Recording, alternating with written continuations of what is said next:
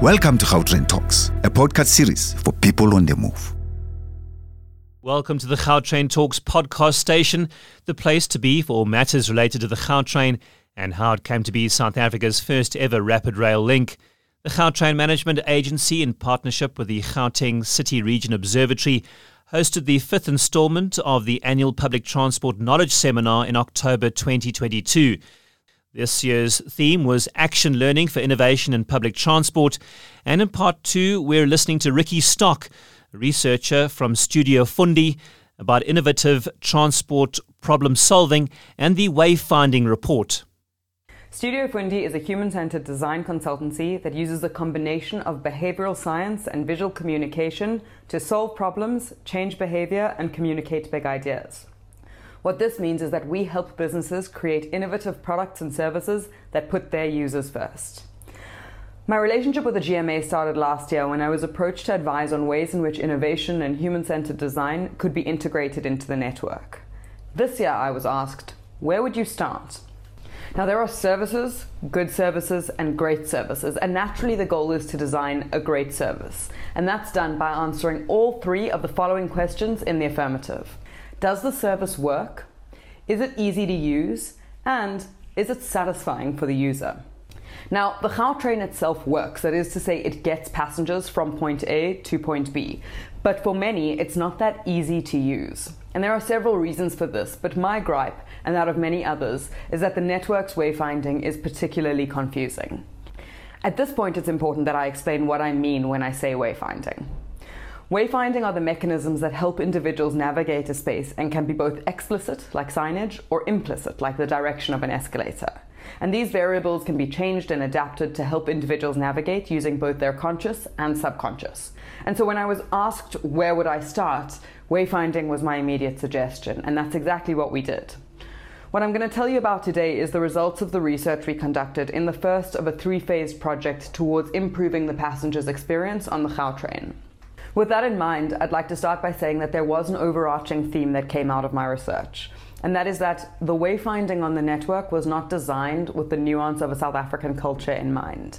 And the more time that I spent on the network observing passengers and talking to the security staff, the clearer it became that the design of the network's wayfinding is deeply rooted in that of an international rapid transit network, such as those in London, New York, or Paris.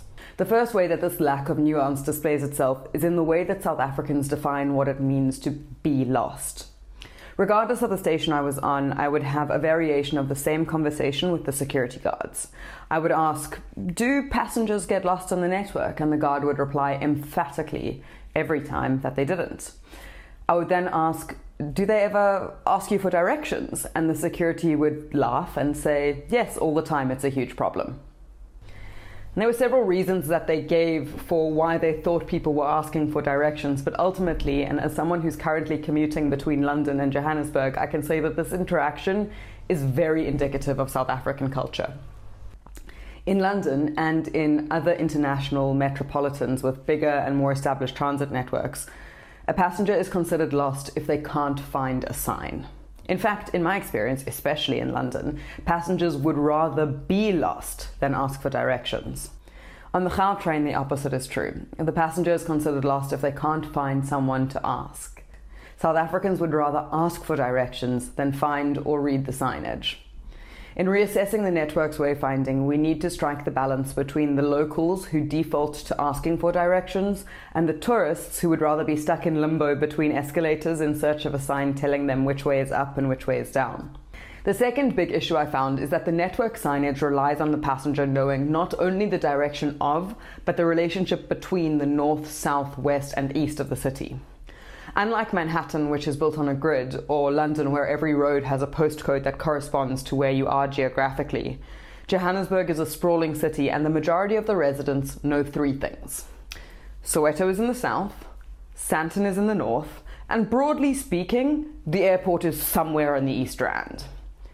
Beyond that, our understanding of how these landmarks relate to one another geographically is relatively non existent. In the context of the Gautrain, this is a problem because the line names and signage is entirely determined by north, south, west, and east. The fact that Sandton is west of Marlborough doesn't mean that a Joburger will intuitively make that connection, because to a Joburger, Sandton is north.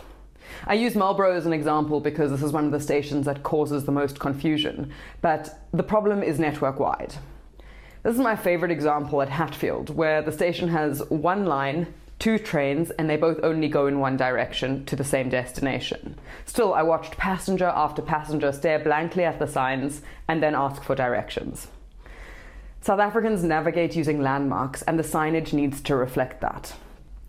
The final problem I isolated is that there simply aren't enough maps on the station, and where there are enough maps, they're often aerial maps which are hard to understand or are poorly located.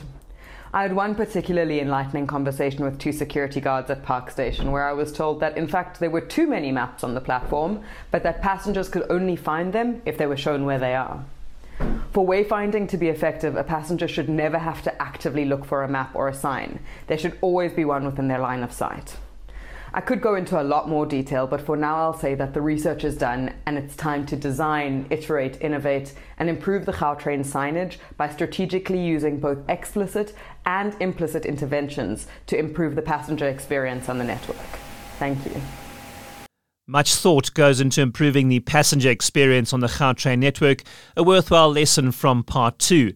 To listen to more from the fifth installment of the annual Public Transport Knowledge Seminar and other interviews about the Gautrain, please subscribe to our podcasts by searching for Gautrain Talk Station on your podcast app. You can also access further material on our website. That's gautrain.coza or follow us on Twitter.